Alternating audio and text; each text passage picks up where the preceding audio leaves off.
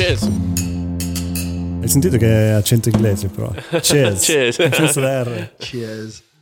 No, Cheers. Nice. Oliver Dawson di Pluggers, benvenuto. Ciao. Grazie, grazie per avermi invitato, sono molto contento di essere qua.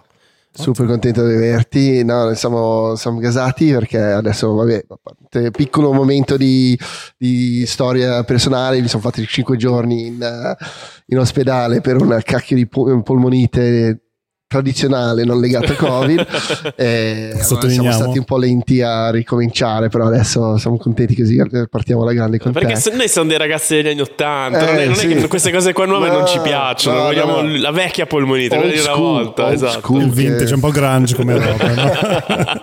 e la doppia polmonite è molto grunge. Sì, super grande. allora, però- e Dai, poi, sì. poi ospedale, t- sarebbe bellissimo. Dove avevo ovviamente bisogno di dormire. Allora siamo partiti così. Eh, Madonna. infatti, quindi sono pause di riflessioni. questa- ragazzi, comunque, via. E, e niente, non so, um, partiamo un po' come Sì. um, com'è impostato Pluggers e cos'è Pluggers? Allora, ehm, che domanda difficile subito. Allora, Subito. Diciamo che, mm, che Pluggers è, un- è un'etichetta mm, indipendente, artigianale, mm, in cui sostanzialmente lavorano due persone che sono io e il mio amico Koki. Ehm, ed è, ed è quella, cioè, è proprio esattamente quello che credo traspare attraverso i social, attraverso le interviste, attraverso un po' anche i nostri artisti, cioè noi lo facciamo per noi. Um, e, e lo dico proprio, da- cioè noi piace la musica, ci è sempre piaciuta la musica, abbiamo fatto altro nella vita, io e Cocchi insieme abbiamo gestito un sito che parlava di rap che, mm, che si chiamava Rap Burger, abbiamo fatto un sacco di consulenza per vari Ma dai. sì, sì, sì, era- era- l'abbiamo gestito noi due per un, per un sacco di anni, abbiamo fatto tante collaborazioni con tanti marchi, abbiamo lavorato con Red Bull, con Nike, abbiamo fatto tante, tante cose. E poi a un certo punto abbiamo avuto la possibilità di, di gestire la nostra label ed era, ed era il nostro sogno perché ascoltando musica abbiamo sempre ammirato tutti quelli che facevano delle cose un, un pochettino fuori dalla norma, il, il mito di Koki è il P, giusto per, per intenderci, no? Avevamo il mito della Def Jax, avevamo il mito della Stones Throw, avevamo il mito della Ninja Tune, eh, tutte queste etichette che comunque sono, a noi davano l'idea di gente che si divertiva. E che ehm, e quindi insomma finché va e finché riusciamo andiamo avanti così. Poi boh, torneremo a fare un lavoro normale torneremo a fare altro non lo so. Però, però, mm, però non vogliamo perdere questo aspetto molto gogliardico e noi facciamo le cose estremamente seriamente. mm, cioè proprio nel, nel minimo dettaglio guardiamo sempre tutto cerchiamo lavoriamo di notte weekend non, non ci frega niente ma non ci prendiamo assolutamente sul serio cioè questo è proprio il nostro la nostra Lei si è notato subito con il font che usate per le email. Allora, Me- me- ma guarda, quella cosa lì, Comic Sans, alla fine è arrivato lui da noi e rappresenta veramente noi, chi siamo. Cioè, mh, il Comic Sans è un gran font, è un font tra l'altro fatto da un... um, eh, da un esperto di font di, di grandissimo livello, ha fatto tantissimi altri font di enorme successo. Gli fu commissionato da Microsoft di fare una cosa che fosse semplice, che, che fosse divertente, che andasse bene per eh, non so, i flyer per la festa dei bambini, mh, che ricordasse un po' quei font, appunto Comic Sans, che viene appunto da- dai comics, no? Ehm, che ricordasse un po' quei font. E lui se l'è studiato per anni e ha messo insieme una cosa che è perfetta, cioè è, è perfetto. quello. Tu, lo tu prendi quel font e lo metti nero su sfondo giallo ed è il comic book, proprio Esatto. preciso, Sì, esatto, sì. senza non, non ci, non ci scappi. Poi pe- però vive di questa nomea orribile perché ce l'abbiamo tutti troppo negli occhi. C'erano cinque font su Microsoft, Sì. dove- cioè, l'hanno usato dal, dal menu del ristorante. eh. A un certo l'unico punto è diventato, è diventato un meme. Però mh, è anche quell'outsider che tutti bistrattano, però che in realtà ha una, ha una vera qualità di fondo e noi ci sentiamo questi. sì, sì.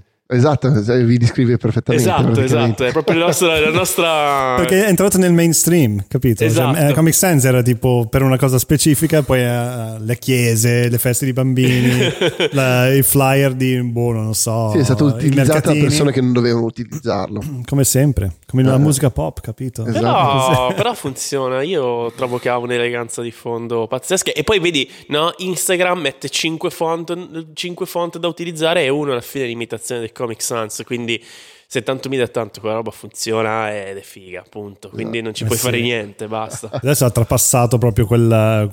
Cioè tipo adesso lo usano proprio perché è Comic Sans, capito? Esatto, Sì, esatto. Tipo, eh, Eh, tipo Samuel L. bisogno, Jackson che lo bisogno usa. di passare attraverso una specie di adolescenza e, e Si è adesso, e adesso è un font maturo che deve essere utilizzato in modo giusto. Esatto, e tra l'altro uno sbattimento usarlo perché, cioè, usarlo soprattutto sui social. Io devo uscire da, da Instagram, cari- scrivere una roba su un altro software, tornare dentro, ricaricarlo è tutto molto più facile.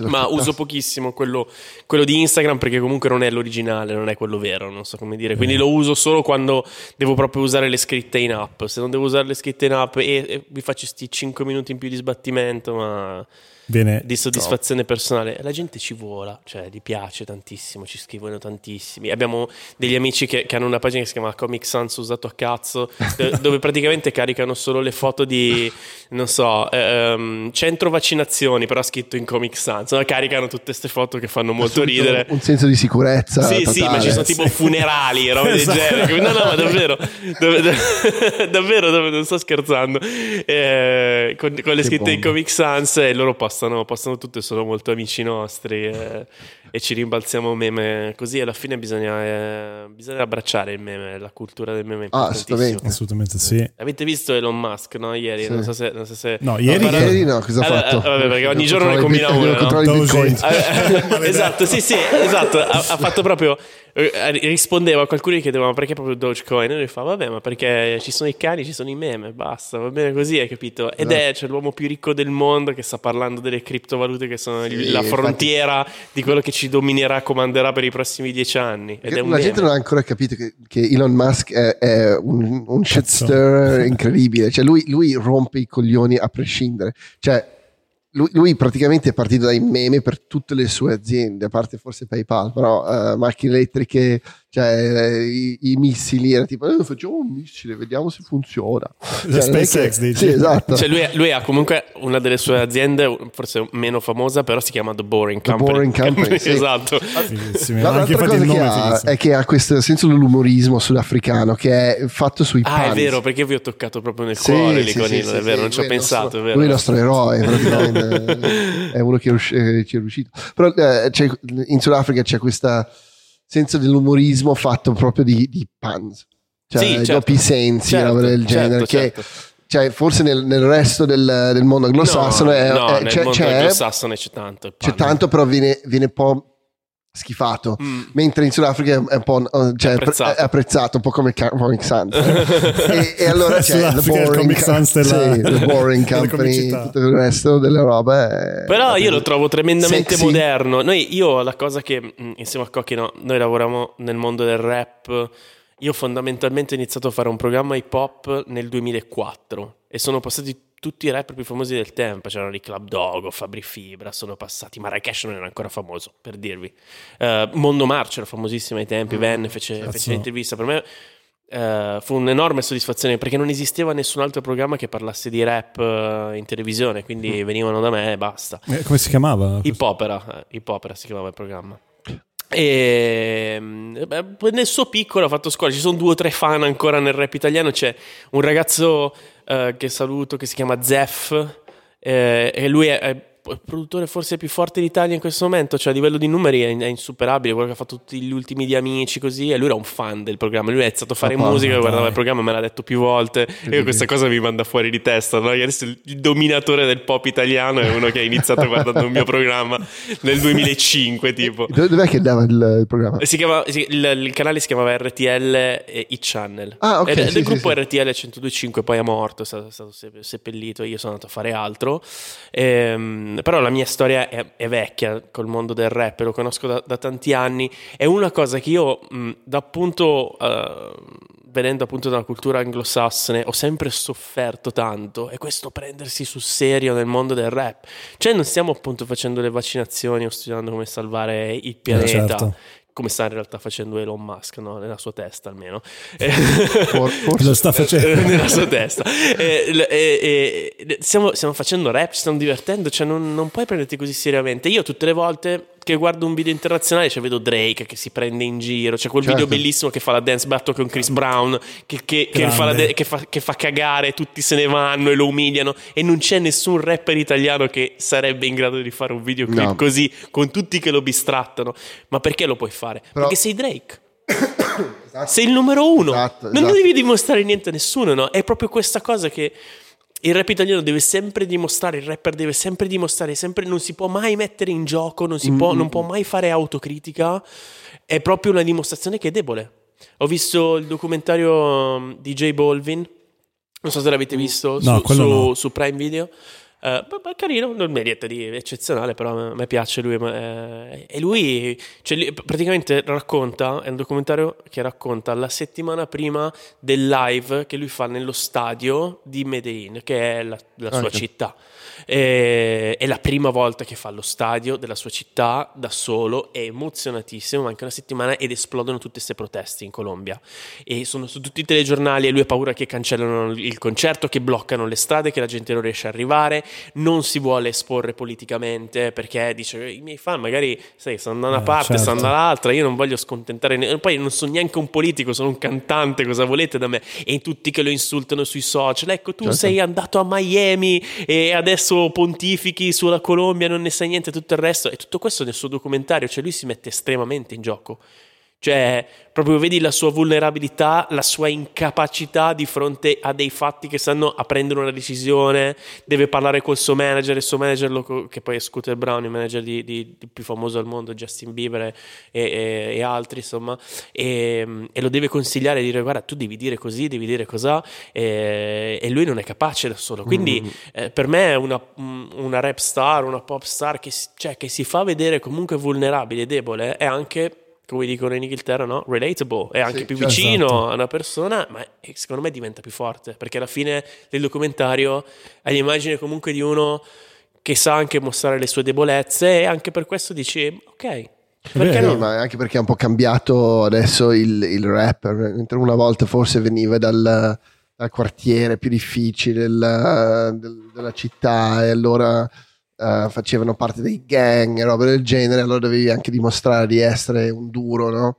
Adesso un po' meno Ma queste sai cose che qua. non- io non lo so, cioè penso a- poi magari il gangsta rap non è mai stato proprio il rap che mi abbia Mm. appassionato di più nella vita. Per dire, mega fan degli A Tribe Called Quest, mega fan beh. dei Della Soul, mega Certo. fan degli Outcast. Per dire, quelli, quello è sempre stato un pochettino il mio, il mio filone. Il Far Side, anche loro si prendevano per il culo. Cioè.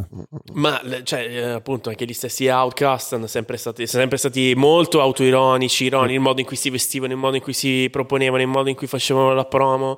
Però penso anche a personaggi più mainstream, Snoop Dogg. Cioè, Snoop Dogg è tongue in cheek, no? Sempre, Sì, però, da però- sempre. però, eh, ha ucciso delle persone. Eh? ha ucciso delle persone. Sì, Dogg. Però tongue in cheek, Cioè, lui, lui- lui- lui lo poteva fare Però perché, si prende in giro, però per- si prende perché in aveva giro. il potere, allora cioè, Beh, riusciva anche Busta Rhymes. Anche eh. Busta Rhymes, mi viene da Esatto. dire, no? Appunto, era proprio eh, Missy Elliott. Buster cioè, Rhymes era il più, cioè, era lui, forse- ehm, secondo me, quando penso a quel mondo lì, tipo dell'autoironia, eh, mi viene in mente eh, di brutto Busta Rhymes che tutti i video ancora Mm. adesso sono i più certo, fighi. Cioè, certo, proprio Sì, sì. certo. Ci prendiamo per il culo. Certo, c'era Hashtag quello tipo OCA. break your neck. Non so se vi ricordate Sì. che a un certo Vabbè, punto c'è ovvio. l'interruzione e, e- e- e fa lo scontro col tipo caprone, Sì. quello che è, no? E gli spezza il collo al caprone. Bellissimo. È fighissimo. Poi c'era Method Man e Redman. che- Anche loro, ma comunque, ma però Method Man e Redman, cioè, stento a pensare due rapper più credibili.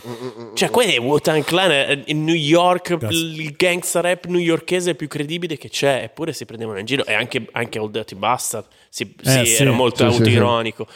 No, non, eh, secondo me nel, nel mondo americano c'è un, un concetto, un'idea di showbiz eh, pazzesco, bellissimo. Grazie per la birra. Sì. Ehm, e che, che- e che- che secondo me i rapper hanno internalizzato e, e- e lo sfruttano. E, boh, non lo so, cioè per me è È anche un entertainment mercato, quando è un guardi i mercato enorme che, che ti permette di essere te stesso perché il, il mercato cioè, te lo permette un po' di più, mentre il mercato italiano forse è leggermente più, leggermente, molto più piccolo e allora forse cioè, pensano che devono essere un certo tipo No, di persone. No, secondo me, Ok. guarda, ti dico, ehm, avendo vi- visto non dico nascere, perché io comunque arrivo, mi appassiona il rap italiano un, un, da grande, comunque avevo già 20 anni, così prima lo schifavo, ascoltavo solo il rap americano. E, e però ho vissuto diciamo tutta l'ondata da, da, quando è iniziato a quando è diventato veramente un fenomeno nazionale popolare che anche i bambini sapevano le canzoni e, ehm, e, secondo me, no, vive di, vive di, questa cosa che non è, qua non è in qualche modo apprezzato e riconosciuto come forma d'arte. Mm-hmm. E quindi, ah, quello lì è un rapper. E che certo. Non è un vero artista, è un coglionazzo che sta scrivendo. Scusa, non so se si può dire parolacce. No, tutto, tutto, tutto quello che vuoi. è, è, è, uno, è uno no, che non, non, è un vero artista, non è un rapper. Quindi, e secondo me, questa cosa qua è proprio una ferita gigantesca che ha. Mm-hmm che ha il rap italiano per cui non riesce a farsi vedere vulnerabile rispetto ad altri generi, no? Non, mm. Proprio non vuole mostrare il fianco perché dice appena io mostro il fianco saranno tutti lì ad aggredirmi a dire che io non sono sì, devi dare il tono di serietà. The real thing, non so come mm. dire. Però no? qui, qui, arriviamo proprio al punto di cioè, Massimo Pericolo e anche Quentin 40 che cioè, mostrano quel lato un po' più vulnerabile. Sì, ma noi guarda quando abbiamo conosciuto Vane abbiamo capito subito che avevamo un punto di vista in comune, noi ci, ci piaceva molto questa cosa di che lui facesse vedere il suo lato vulnerabile, che lui eh, cioè, boh, raccontasse le cose che, che, che, racconta, raccontasse i suoi fallimenti, raccontasse le sue storie d'amore andate male, che non parlasse di boh, sono diventato ricco, sono famoso, fa, cioè,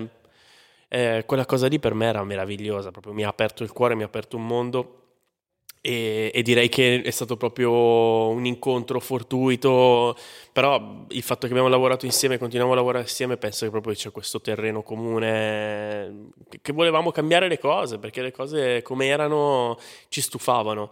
E non, non è che non ci piacesse un artista in particolare, è che proprio, non so, quando per me per come vivo io il rap, come vivo io l'hip hop, che era sempre un concetto un po' di essere unici. Se io vedo tutti vestiti di blu, mi voglio vestire di rosso, punto. Cioè, cioè è proprio una sì, cosa che io ho un istinto sì. naturale, non è una oh, cosa che, no, non, che, che, che, Come il primo creep avrà, fa- avrà fatto esatto, così. No, esatto. Non mi piace il rosso, mi sta male. esatto, metto il blu. Esatto.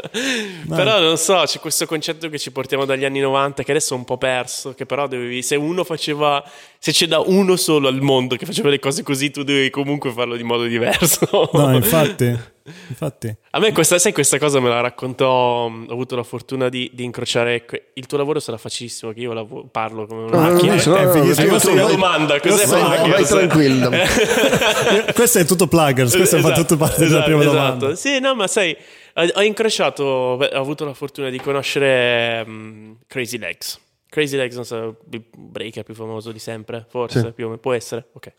E, ehm, e, ho visto, grazie a Red Bull, ho visto una sua, una sua masterclass in cui raccontava delle cose e raccontava proprio la nascita dell'hip hop, no? E lui dice, c'erano tutte queste regole per cui tu non devi copiare gli altri, dovevi essere unico e tutto il resto e fa, però dovete anche, ric- cioè, dovete anche ricordarmi che noi avevamo 16 anni, quindi erano delle regole da 16 anni, quindi ovviamente sono idiote come regole, però avevamo 16 anni. Cazzo, questo è vero. Cioè, infatti anche il, ho visto il documentario di Beastie Boys uh, un mese fa, un mese e mezzo fa, cioè poi vedi le foto, avevano 14 anni, 15 anni, diciamo, anche gli skate, io skato, cioè, io skato quando, gli skate che seguivo quando ero, avevo iniziato avevano veramente 16 anni, erano come i nostri, cioè a vedere uomini che skatavano invece erano dei, dei scriccioli, sì, sì, sì. sbruffoncelli. Esatto, dici, esatto. Infatti adesso non, non li puoi vedere, non posso vedere i ragazzini che skatano. Per solo vedere quelli della mia età. Certo. Vuol dire che sono Che fanno fatica.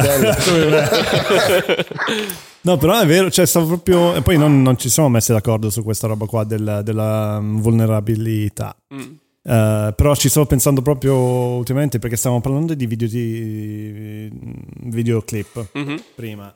E, e cazzo, quello, l'autoironia e il prendersi in giro è proprio una cosa che manca, ma su tutto, sì, su sì. tutto il mondo del, della musica italiana. Ma non solo la musica, perché c'è anche il problema nella fotografia, nel film, in, nella creatività italiana. Io ma anche non, tutto questo. Sì, non, no, non, so perché, non capisco perché. Non, non puoi essere. Non, non, boh, non allora, so. in, in, un'azione dove il sarcasmo non è apprezzato, mm. non può essere. Non, non, lo capisco nell'autorino, cioè è difficile.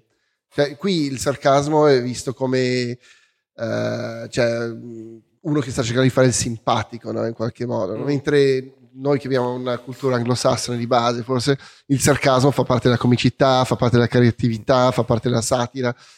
E, e... Ti confesso che sono arrivato qua in treno, mi sono messo su Monty Python. Eh, vedi, sono allora cioè, Life of Brian. Sei riuscito a trovare delle puntate, non sono tutte cancellate ormai. No, no, no, no ho guardato Life of Brian. Life of Brian è la metà di... bella al mondo. Sì, sì, sì, è proprio erano due o tre anni che non lo vedevo. Ho detto, sai che c'è? Sfrutto, su. voglio guardare 40 Bellissimo. minuti di Life of Brian. Non mi sono riso. Ma hai mai visto il, ehm, l'intervista? Mi sa che era BBC che hanno fatto John Cleese e l'altro, non mi ricordo come si chiama. Michael. Um, no, ma ho già Michael. capito cosa guarda. Michael Payden. Michael Payden e che parlano con um, la Chiesa. Ah, sì, sì, la, sì, quello lo wow, Bellissimo. Cioè, John Cleese è un, è un signore proprio. E ti prende per il culo, però. Cioè, non ma c'è quella roba lì, c'è quel esatto, sarcasmo, esatto, sì. ti risponde sì. cioè, con una cattiveria inaudita che però tu non sei ca- sicuro se è cattiveria o se semplicemente ti sta prendendo per il culo o se sta facendo una battuta. No? Sì. E, e, quella è una cosa che, vabbè, gli inglesi ce l'hanno molto, mm. gli americani già un pochino meno, l'Italia cioè, non ce l'ha proprio questa sì, cosa. Qua. Forse, forse, la lingua non si permette, non, non, sì, non io non, non, non, capisco perché mh, mm, io sono penso forse dopo la musica la mia più grande passione è la comicità. Io adoro i comici, guardo stand up da, da anni, da prima che no, ci fosse Netflix, fosse certo, tutto perfetto. disponibile, devi andare sei veramente a, cer- giusto. a farti sei, veramente sei, dei, sei arrivato devi proprio farti del digging pesante per andare a vedere, però insomma non mi ritengo un esperto, cioè se ci fosse qua un esperto non, non saprei, bal- balbetterei, però sono un appassionato, cioè ne ho visti tanti, ci sono tanti che mi, sono, che, che, che, mi, che mi, piacciono, che per esempio uno che, adoro, che viene dal vostro lato dell'emisfero che è Jim Jeffries che certo. è australiano e c'è un podcast tra l'altro incredibile che ascolto tutti i martedì sì, come... noi, noi, comunque ci, ci, dissociamo dagli australiani comunque sì no no no, no certo dico solo dal, dal vostro emisfero. Per essere venuto e... dico solo dal vostro emisfero dai. No, no volevo solo, accol- volevo solo almeno l'emisfero. perché, perché no, cioè, non siamo tutti uguali. Però per no. Però, però, Jim fa veramente tanto mm. ridere, come, come, ce ne sono tanti altri che fanno molto ridere. E, ehm, e, devo dire che io, quando, poi non so voi quando siete arrivati in Italia, quando siete cresciuti in Italia, ma quando, cioè negli anni 90, primi 2000, la comicità in Italia era fantastica. Ma io, cioè, io ho visto, non so, Benigni fare il mistero buffo, era una mm. roba da piangere, da ridere, incredibile. Sì, incredibile quella roba io lì. Io ho visto Proietti che ah, aveva fatto del stand up, cioè ha fatto un monologo ed era, era fantastico. C'erano i, i cavalli pazzi che erano sì. di Genova, mi sembra. Sì, sì, sì che molto erano bravi. molto bravi, che erano più Vabbè, sketch anche artist. Tutta la, anche la, tutta la famiglia Guzzanti, sì, paradossalmente tutti, tutti, gli, tutti, gli, show che faceva la Dandini, ma gli stessi Mai Dire Gol, gli stessi Aldo minchia, Giovanni cioè. e Giacomo, erano, cioè, io cioè. li trovavo estremamente divertenti. Da dieci anni a questa parte, a parte delle cose che cioè, mi piace, tipo non so, vedo che cosa non a me fa ridere, cioè, mi... sì, esatto. però non, non, non mi non conquista come quella roba lì, no, non è stand up e non mi conquista mm-hmm. come quelle cose lì, però riconosco che tipo sa dove c'è una battuta e, sì, e, sì, e fa ridere, no? Eh, però vedo mm, proprio una banalizzazione della comicità.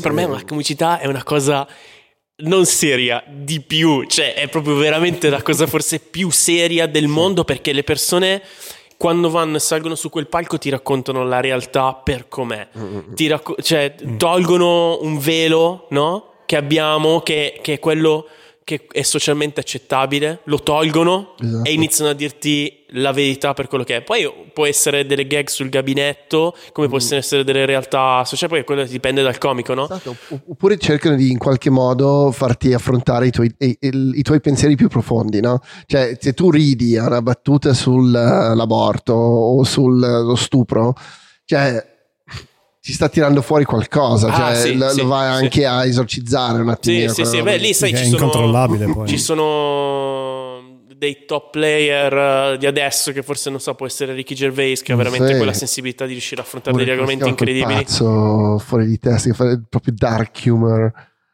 Um, Jeselnik o... Jeselnik. Mm. Jeselnik è Sì, per me fortissimo. è il mio preferito al Sì, sì, lui è Cioè, veramente bravo. fa- mi fa piangere Mm, tutte le mm. volte, ma dice E delle lo fa cose con un sorriso sulle labbra e Sì. ti dice le peggio cose. con una cattiveria inaudita. Però io non so pensare a Richard Pryor, io ho pianto. Cioè, Cazzo. quando ho visto quel live, quello in cui parla che gli, gli si è incendiata la casa, io ho pianto. Facendo Quella cosa- freebasing. Quella roba lì è fuori di testa. E non c'è niente di più serio per quanto mi riguarda. Ma non, cioè, non sto scherzando, cioè, non c'è niente di più serio dello stand-up comedy. Eh, infatti. Cioè, Poi se proprio. pensi a quelli che sono i più forti, che hanno, hanno avuto un impatto vero, non solo su le nostre risate, ma anche sui comici intorno. Sono Certo. s- quasi sempre sono quelli che hanno messo loro stessi, cioè proprio, cioè loro sono sul palco e le loro storie sono tutte personali. Ed è E la forma d'arte, per quanto mi riguarda, è la forma d'arte più pura. E ti spiego perché. Se io faccio una canzone, ok, ci può essere uno che dice, ah, la trovo bella per questo o quest'altro motivo. Se faccio un quadro, uno o fai una foto, soggettivamente uno può dire questo o quello, ma una battuta o funziona o non funziona e tu lo vedi lì, in quel momento. È, è- è pura perché non, non c'è nessuna scorciatoia. O funziona o non funziona. Esatto. Punto. E secondo me quello è, è bellissimo. E infatti ci vogliono anni di allenamento andare a fare veramente stand-up comedy, no? E prima fai 4 minuti, 5 minuti perché non li reggi di più, hai capito? Non, non Sì, ma- sei ma proprio perché- capace di fare di più. Tu pensi di riuscirci? Perché noi stiamo cercando di, di scrivere un minuto, Sì, ok? sì, sì. Lo scrivi e poi vai e cerchi di raccontarlo, no? E fa schifo.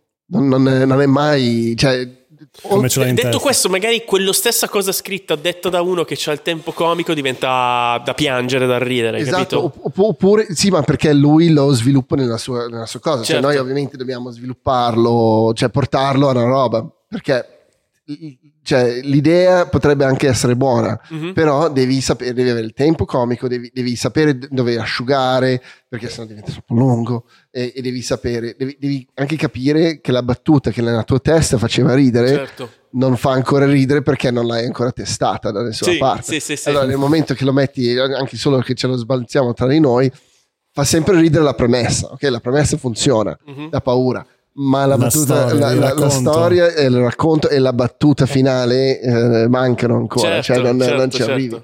E devi stare lì, devi lavorarci, devi lavorarci, poi devi salire, mangiare merda, e poi scendere giù e man- lavorarci di nuovo, finché non diventa una cosa decente. Beh, io penso che, guarda, ascoltando il podcast di Jim Jeffries, a un certo punto raccontava che forse ne- aveva fatti 2000 lui a Londra di gig. Solo a Londra, 2000, che facevano 3-4 a serata. Cioè, Eh, il comedy sì. club da una parte, dall'altra, e di nuovo, cioè, fai 5-10 minuti, sempre la Sali stessa su. routine. La riprovi, la sai, poi devi, devi sapere improvvisare. È un- Mm. secondo me è Eh, una sì. forma d'arte in cui metti tutto in gioco, metti tutta la tua vita lì sul piatto in quel momento e o fa ridere o non fa ridere. Eh, Oggi ho guardato una roba su Bill Burr, che Ah, sì. lui è uno dei miei preferiti, anche lui. Certo. E, e anche, quello è un altro che è sempre serio, cioè lui quando Sì, sì. cioè lui dice qualsiasi cosa, cioè è, è- è- è la battuta finale che, che tira fuori qualcosa, che, ti che rilascia la tensione, però, però il discorso che fa, figa, sono pesanti, no? Sì, sì, sì. E poi cioè, ti dice, ok, ecco la valvola di rilascio, boh, ma adesso ridiamo tutti quanti, ah, ah, ah, va bene. Eh, sì. Però figa, passano tipo 10 minuti, i suoi, i suoi rant che fa il lunedì mattina, cioè fa Monday morning rant. Ed è spettacolare, si mette lì e parla incazzato su politici, Sì, sì, sì. traffico, Sull'ordine del giorno. sì, tipo. il tempo. Eh, beh, infatti, certo. eh, è quello. Però mm, sì, è, è- è- è una grande forma d'arte, secondo me, è bellissimo. È, è- è- boh, non so, ha migliorato vediamo. la mia vita. Sì, Cioè, sì, sì, no, tutto, tutto qua. assolutamente. E quindi boh, fa parte di me, quindi fa parte di Plugger, cioè fa parte comunque eh, le cose che ci fanno ridere, i meme, il senso dell'umorismo, la comicità e tutto è, è proprio intrinseco in quello che facciamo, nel modo in cui comunichiamo e, e non sapremmo farlo in un, altro, in un altro modo. Ma la nostra è assolutamente una reazione a quello che, che viviamo e quello che vediamo, no? Sì, sì, poi il nome è perfetto, eh, Pluggers. Ma sai che ah, sta cosa qua fa molto ridere, perché in realtà io non volevo fare una casa discografica. Io ho, lavorato tanti anni in comunicazione, eh, facevo il consulente musicale e l'ultimo lavoro che avevo fatto era per, per DJ TV, dove facevo l'autore.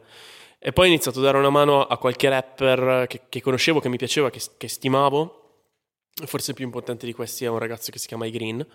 Certo. Ehm, e, e, lui e, e, avevano bisogno di qualcuno che facesse da ufficio stampa, no? che, che, gli desse una mano. Io avevo i contatti nell'ambiente e quindi li sfruttavo perché conoscevo quello che lavorava di qua, perché erano colleghi o ex colleghi o persone che avevo incontrato in giro, no? E allora sfruttavo i miei contatti.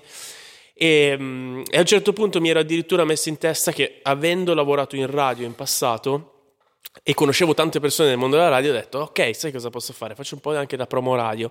Poi in realtà mi sono arenato, mi sono fermato subito perché è, è troppo difficile, non faceva mm. per me ed era un mondo troppo serio. Sì, sì, sì, non va bene. non va bene. Eh, però la definizione di di, eh, americana è il plugger. Il plugger è la persona che va a, nelle case discografiche riporta i dischi nuovi e dice di mm. suonarli, no? È proprio de- la definizione di quella. E quindi nasce pluggers così, ma senza nessun tipo di autoironia, mm. comicità. Sempre. Poi in realtà dopo due o tre anni inizia a venire fuori il plug, il plug, il plug nel, nel rap, era quello che spacciava e tutto il resto. E quello è stato semplicemente un colpo di culo, perché era, il nome è diventato cool da sì, solo. Esatto. Eh, c'era un nome tecnico, c'era proprio veramente come se tu ti fossi chiamato Fotografo. La mia fotografo, esatto. la mia società si chiama Fotografo SRL. tipo il primo che ha fatto tipo Italia.it, no? Esatto. il, primo, il primo fotografo con cui ho lavorato la sua società si chiamava La Fotografia. La Fotografia. SRL. Ha spaccato, ha spaccato, cazzo. Da lì è proprio... Esatto. Lì, lì, è proprio ego grandissimo. Enorme. La, poi, cioè, plug, plugging vuol anche dire tipo lavorare sodo, no? Continuare, continuare, continuare. Sì, sì, sì però, però, però, l'origine precisa mm-hmm. di pluggers è proprio quello. Il plugger eh, che promuoveva la musica. Poi da, da promozione siamo diventati etichette discografiche discografica abbiamo iniziato a fare di più cose no? Nel, all'interno del... di offrire più servizi a queste persone con cui lavoravamo. Ma inizialmente era semplicemente un, un servizio promozionale, tra virgolette. Mm-hmm. Poi mi sono reso conto che in realtà per fare una buona promozione dovevo un po' far parte di, degli altre parti del, del, della realizzazione, cioè di capire eh, come veniva fatta una canzone, cosa mi piaceva di una canzone, mm. che, cosa, che cosa potesse piacere. Perché altrimenti ti viene fornito un prodotto e tu lo devi vendere. A un certo punto dici: Ma senti, ma se io ho delle idee su come dovrebbe essere questo prodotto, sì, perché sento i clienti e so che cosa vogliono, vogliono sentire, e, da lì insomma è nata un po' questa idea che dobbiamo un po' curare tutti tutti i vari aspetti della realizzazione di un disco prima di arrivare a, a metterlo fuori. Sì, che quella è una linea molto sottile, difficile da, da calpestare con gli artisti, anche perché... No, di, quando c'è la fiducia, noi siamo... Noi, eh, esatto. Vedi, l'altro, l'altro grande, l'altra grande cosa di, di Pluggers è che noi siamo molto amici di tutti gli artisti con cui lavoriamo e quando non c'è più l'amicizia, non c'è più quel tipo di fiducia, non ci lavoriamo più, punto. Perché o, mm. o, o, o c'è questa linea molto diretta di comunicazione in cui ti posso dire, sai che c'è, a me non funziona questa mm-hmm. cosa, oppure proverei così, proverei così e nessuno si offende ed è, è, perché io ci tengo e tu ci tieni e vogliamo tutti e due fare una cosa migliore di quello, cioè, di quello mm. che abbiamo fatto prima e arrivare a dei risultati più alti. Eh, se non c'è questo tipo di rapporto, sì, io sì. non posso lavorare semplicemente perché eh, io esatto. sono una specie di, di allenatore. Punto. Sì, infatti, comunque anche con uh, i grandi allenatori c'è, c'è sempre la, la, difficoltà di cioè, far capire alla squadra che c'è, c'è un gioco, è esatto. una partita da fare esatto, e, e esatto. ci sono Uh, forse te giochi in un certo modo, però noi dobbiamo sfruttarti. Cioè, classico è un Balatelli, no? Dell'Inter mm, esatto. di, di, di Mourinho. Sì. Cioè, che è l'unica volta nella vita che l'abbiamo visto difendere. no, cioè, mai successo prima, mai successo dopo, perché era uno che è riuscito a prendere la fiducia del giocatore e allora eh, questo qua a malincuore e con tante difficoltà faceva il suo dovere, faceva quello che doveva fare e hanno vinto Champions League. Eh, esatto, Però la, cioè, è, è lì portare l'artista da te e anche te avere la, uh, l'intelligenza intellettuale di intelligenza intellettuale, eh, non è intelligenza intellettuale, è, è quella, mm, come si dice? Uh, emotiva. Emotiva, grazie. Eh, emotiva di, uh, spiega- di, di, di, far arrivare la tua idea in un modo che non, eh, non va a scontrare contro la sua, no? sì, che, sì. che, ovviamente saranno già linkate in qualche modo perché state lavorando insieme, però c'è bisogno di... Cioè, comunque è un artista, no? Cioè, sì, in qualche modo... Un pezzo. Ma eh, io ecco, tante volte ho sbagliato, non è... Cioè, è veramente difficile, ve lo dico. Cioè, proprio io faccio, sinceramente, penso di fare un lavoro molto difficile in un campo molto, molto difficile e, e lo faccio solo perché mi piace, ma io Mm. cioè, lo sconsiglierei a chiunque. Cioè, ma da- no, ma davvero, No, cioè, ci sono proprio delle cose che sono proprio complicate da andare a, da andare a spiegare e, e No, tanti- il problema, scusami, è perché poi ci tieni. Cioè, sì, il- questo, il- e il questo è l'enorme difetto di Pluggers è che noi veramente ci teniamo e quindi e, e- mm, e- e proprio vogliamo che certe cose escano così, che devono essere così e, poi magari non hanno successo, però a noi ci piacevano tantissimo. Io, io, mm, cioè, l'altro giorno mi è arrivato un master finito di un pezzo di questo nuovo ragazzo con cui stiamo lavorando che non è nessuno perché non ha mai pubblicato niente, è veramente livello zero, no? E, e l'abbiamo conosciuto sei mesi fa e, aveva dei provini e ho detto, caspita, questo scrive proprio delle belle melodie e ha una bella voce. Tutto il resto è quasi nullo, però- e scrive anche benino, c'ha delle belle parole. Bisogna lavorarci tanto, tanto, tanto, poi ti arriva il master finale e quel disco magari veramente fa mille stream e non cioè, cagherà nessuno, ma per me è un risultato incredibile. Sono da Dio, io sono felicissimo, me lo riascolto sei volte in macchina e dico che bello, che, che grande etichetta che siamo, Nomi. bellissimo, bellissimo. Il ragazzo si chiama Ganzo. Ganzo. Ganzo, sì, sì. Ad- Adesso stasera sono qua e e domani mattina parte vado a Napoli e andiamo a girare il video perché lui è di, di Ah, Marano di Napoli, abita in campagna, Ah. in una fattoria. E infatti facciamo tutti i videoclip a casa sua, nella fattoria, con gli animali e tutto. Non vedo l'ora di vederlo. No, sì, Ganzo- per, me, per, me, Facciamo per me questo ragazzo è proprio all- all- allucinante. Ehm, io avevo questo insegnante di musica che era mio padre, che era un musicista e mi ha insegnato tanto del- della, della musica e, e quando gli piaceva un cantante diceva che he sings like a bird in a tree, no? sembra un uccellino eh, nel- in, in un albero e la spiegazione di questo è che è naturale. Cioè, Sì, a, lui non a lui non piaceva il cantante troppo sforzato nel suo gusto, eh? Mm, Non gli piaceva quello che sembra che sta- ci sta provando troppo a impressionarti, che è proprio canta come un uccellino, lo metti lì e bam, e va. Punto, canta. E mm, è andato. è andato, che- la prima metà della puntata è andata. un, un countdown coglioni. e, e Ganzo mi ricorda proprio questo, cioè proprio uno che accende il microfono ma canta, canta e non sembra faccia nessun tipo di sforzo e non- è sempre eh, pulitissimo, però è proprio bravo. Ce l'ha dentro. E mi- ha- il ragazzo ha soul, ha quel soul che secondo me hanno solo a, Napoli, in giro per Napoli e in campagna in generale. Eh, proprio. sì. Che è anche un po' tipo a location, no? Tante volte, cioè proprio dentro il... I suoi genitori l'hanno messo a fare piano bar a 12 anni, hai capito? Ci sono le foto di, di lui che fa piano bar a 12 anni e quella roba lì, cioè o parte da lì o è difficile. Cioè Bruno Mars no, faceva l'imitatore di Elvis quando aveva 6. E... Sì, è, è così, viene fuori dal- dal- dalle circostanze in cui sei nato. Sì, no? sì, quando Eh, la musica tutto. là è una cultura Mm. Mm, che, che- che è tutto, è tu- e rappresenta l'intera giornata. C'è la canzone per il caffè, c'è la canzone per la mattina, c'è la compilation per il pomeriggio, Mm. la sera si balla, la musica fa proprio parte di, di- di tutto il tuo ambiente e c'è sempre musica. E poi c'è proprio questa cultura pazzesca, bellissima della, della musica, un amore folle che secondo me non c'è nel resto d'Italia, in, in quel modo così Sì, sì, radicato, non è un Mm, accessorio, la musica è necessario. fondamentale. Io ho avuto eh, de- discussioni con persone anche grandi di Napoli. Qua, magari a Milano, parlerei di la cilindrata migliore per la Mercedes, capito? Finiresti per una roba del genere. sì. E quelli era meglio Gigi D'Alessi o Massimo Ranieri quando era al, capito, al top del gioco e tutto il resto. Che, eh, però, però eh, cioè, proprio lo sentono, lo sentono, lo Esatto. sentono. Sì, sì, sì. Pazzesco. Infatti que- quello cioè, mh, gioca tantissimo. Cioè, il tuo contesto fo- cioè, o hai proprio un'idea più grande di dove sei, cioè Mm. tipo tu puoi nascere tipo figa, nella Groenlandia senza niente, però hai questo intuito di, di fare musica, di fare qualcosa. Cioè, se non hai il contesto sei abbastanza fregato, infatti chissà quanti artisti possibili potevano uscire se il contesto era diverso. Però anche lì ne- ne- è difficile uscire in un, in un contesto così. Sì, sì, è vero, è Cioè, vero, è vero. Cioè, È vero, un ganzo, cioè, tipo, è, è uno in un, milia- un milione. Sì, nel sì, sì, senso, sono d'accordo. E quella è una musica in generale, no? Esatto. Cioè, in- ovunque sei, anche se a New York c'è il livello semplicemente 10 volte più alto in generale ed è comunque lo Sì, stesso sì, fa numero. sempre ridere, no? Quelli Sì. che ah, se fossi in Inghilterra spaccherei tutto.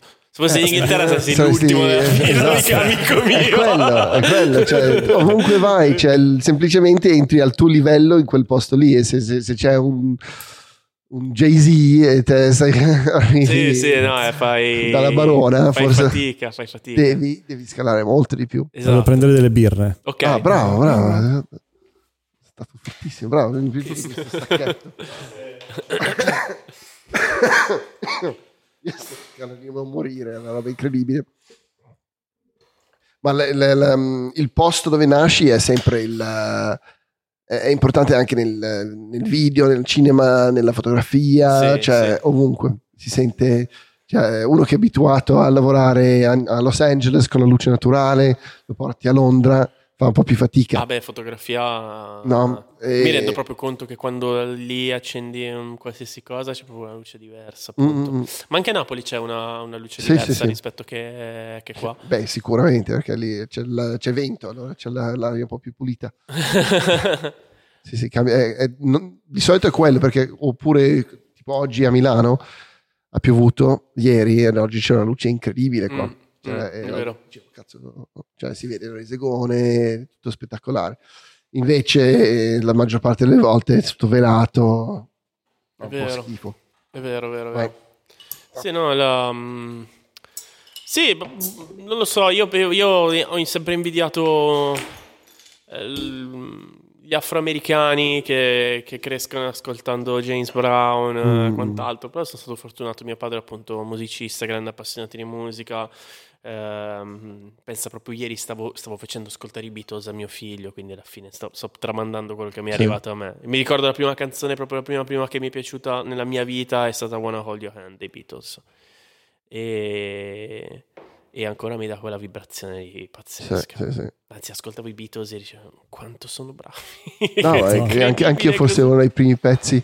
Io avevo De André, Beatles, come, come primi ricordi, penso. Mm. Assolutamente nella musica. E Freddie Mercury anche. Freddie Mercury, Sì, bello. sì, sì, Zucchero, poi un po' più tardi, perché il nostro padre era scigliato di zucchero. bello. E allora cioè, c'era quella roba Ah, lì. ma anche mio padre eh, gli piaceva, nonostante fosse inglese, gli piaceva molto. gli piaceva molto zucchero. Fornaciari. Gli Zucchero piaceva. Pino, Pino Daniele. Eh. Che poi Zucchero cantava anche in inglese, quindi cioè, io mi- lo ascoltavo anche, cioè, eh, ascoltavamo la musica italiana per imparare un po' di più l'italiano. Ah, certo.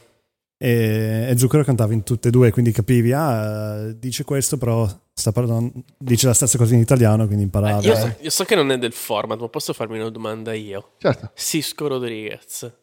Il, eh, eh beh, cioè Sugarman. Beh, esatto. Ah, A voi- a ok. voi, voi quella roba lì la conoscevate prima del documentario? Mm, No, ma cioè, lui è sempre stato. eh, Tu l'hai vissuto forse poco perché tu sei andato via anche Pochissimo. prima, Lu- no? cioè, l'unico collegamento che ho di Rodriguez è dopo che ho, sent- ho saputo che ha fatto. um, cioè, allora, l'ho sentito quando ha fatto un- l'hanno usato in un video di skate, molto bello. Ah, ah. Quindi l'ho scoperto lì. E l'ho collegato a, un mio amico a scuola che aveva il disco. Aveva proprio il Ah, vinile. Quindi ce l'aveva. Quindi ce- Ce l'aveva e mi ricordo il disco eh, nello zaino che spuntava fuori. E poi ho scoperto che ha fatto il documentario e la storia incredibile, cioè Eh, pazzesco. il documentario mi ha proprio aperto la testa. Tra l'altro il regista Paceranima sua non c'è neanche più. È stato veramente una storia incredibile. Sì. Quella cosa e anche la storia del, del documentario è dannata. Cioè è tutto dannato intorno a quel Sì, progetto. è è difficile. pazzesco.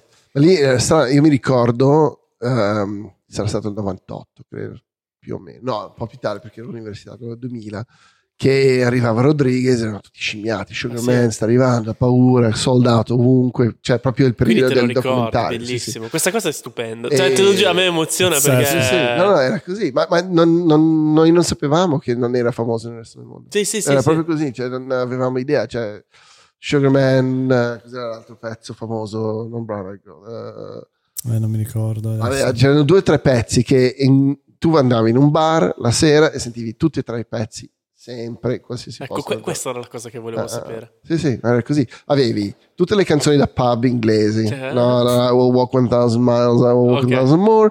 Ehm, tutte quelle lì classiche da pub. Poi c'era Sugarman, c'erano due o tre pezzi di Oasis. E, e poi la serata era finita e andavi a casa. Cioè, Mhm. era un classico, era mixato insieme a loro. Però non avevano più, più pallida idea di tutta la sua storia. Zero. Bellissimo, bellissimo.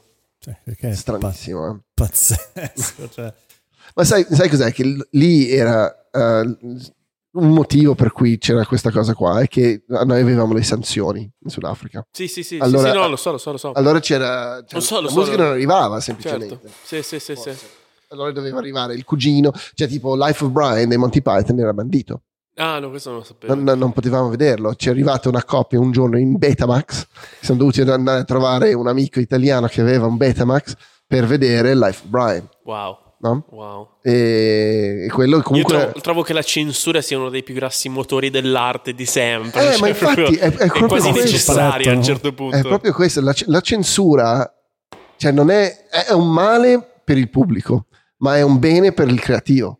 Sì, come tutte le limitazioni, Ah, ah, penso. ah. Nel- Sì, nella sì. creatività le limitazioni sono qualcosa che è di, di assolutamente stimolante. Esatto. no? Cioè, pe- pensa a te. Si torna adesso- sempre a questo. Sì, infatti ne parliamo spesso di Pazzesco. questa cosa qua. Cioè, il fatto che non puoi far vedere un capezzolo su Instagram, Mhm. ok? Tutti quanti, eh, vabbè, stai nascondendo la donna, sbattimenti. Ha dato vita a OnlyFans. Finalmente, Sì, sì, le, vero. cioè, le ragazze che vogliono dimost- far vedere di più il loro corpo hanno un modo di monti- E questo monetizzarlo. mi riporta a quel vinile di zucchero che aveva mio padre, quello con tutte le donne nude in copertina. Che- Bello questo disco di Eh, zucchero, da papà, mi paura, piace papà, molto. vedere- Sì, sì. Bella sta musica, esatto, esatto. Cosa fa Oppure il? Roxy Club, Ro- Roxy Music. Eppure eh, ci, sembra di, ci sembra di andare avanti, eppure penso adesso sarebbe impossibile fare un disco con le, con le donne nude in copertina. Ah, sì, perché sarebbe. Almeno sì. che è di un artista femminile, forse. Sì, vero. Però, però non, non lo farebbero perché comunque... eh, Boh, perché è come se stiamo... Siamo arrivati a un certo punto e adesso stiamo Mm, mm. tornando indietro. Tipo. Sì, no, Sì, ma perché, perché non ha senso, è una cosa monetizzabile, allora perché metterlo in una copertina che, che alla fine vendi allo stesso prezzo di un disco normale, no? Cioè fai, fai la versione coperta oppure censurata e poi fai la versione super mega collezionabile con la testa di fuori. O lo fai Cioè, tipo il vinile con io- l'inchio- inchiostro quando lo giri. Esatto, oppure scratch, scratch, and, uh, scratch and reveal, no? Tipo Sì, scratch sì. i gratta e vinci. Bah, non lo so. C'aveva la sua, c'aveva la sua magia. Ti dava un'idea di... Libertà totale. Libertà, Mm-mm. libertà anche creativa, espressiva. Ma, ma è anche perché ormai... Non so se era, non, so se, cioè anche guardando adesso con gli occhi di oggi e tutto quello che vuoi, poi effettivamente non sono una donna, però non lo trovavo offensivo. Non No, vabbè, noi- offensivo in quella cosa. Anzi, Se ti piace il stand up è difficile trovare tanta roba. Sì, è vero, io ho proprio una, una sensibilità da proprio Zero. muratore. Cioè, Esatto. no, è quello. E poi è anche un po'... Cioè, nel momento che hai fatto vedere una- un capezzolo in copertina, c'è bisogno di far vedere un altro. Mm, è vero, è vero. No? no, a un certo punto, esatto, a un certo punto quella roba lì si, si esaurisce, però... C'è, c'è una, una critica d'arte fantastica, si chiama Camille Paglia, lei è eh, critica d'arte in, eh, negli Stati Uniti e, e lei è mh, specializzata nel pop culture, Mhm. no? Parla- il Warhol, parla di Madonna, roba del genere. E, e- e il suo coso è, eh, cioè non è interessante il cinquantesimo, cioè tipo cinquantesima persona che porta il crocifisso a testa in giù. Certo, Era interessante il primo. certo, certo. Tutti gli certo, altri ormai è sdoganato, cioè, figa, hai fatto tutti quanti. Allora, cioè, devi trovare o spingi di più, Little Nas X, Eh, oppure, eh, oppure, oppure cioè, stai nella, tua- nella tua lane e cerchi di, di- di fare qualcosa di, di mainstream, ma bello, no? Nel senso, cioè, ci sta. Benvenuti al podcast dedicato a pluggers e hip hop in cui abbiamo parlato forse 4 minuti di musica. Eh, eh, infatti, no, no, no, questo è esattamente come deve essere alla fine. Cioè, poi Sì, mi sì. dispiace se non abbiamo parlato di, di cose particolari, però è proprio così. Cioè, noi Ok, vogliamo fare ok, una sì. conversazione con Beh, io penso che comunque è, è, è giusto perché tutto, tutta la cultura, tutto quello che c'è attorno, poi in qualche modo viene riassunta nella creatività che tiriamo fuori. Mm. Quindi, assolutamente ha in testa tutte queste, tutte queste reference. Penso, um, per esempio, proprio parlando di Massimo Pericolo, quanto il lavoro di Harmony Corinne è stato importante per tutta l'estetica di, di Scialla Sempre, tutto il primo disco di, okay. di Massimo Pericolo, Gummo. Uh, sono state grosse reference uh, per noi, in generale per me Harmony Corinne è incredibile. Cioè, tutti i film che ho visto suoi sono, mi hanno, t- tutti mi hanno tutti mandato a mm. casa, proprio in modo devastante. Quindi, e lui, e lui ha preso molto dall'arte appunto visiva, ha preso molto dalla, te- dalla moda, ha preso molto dal videoclip.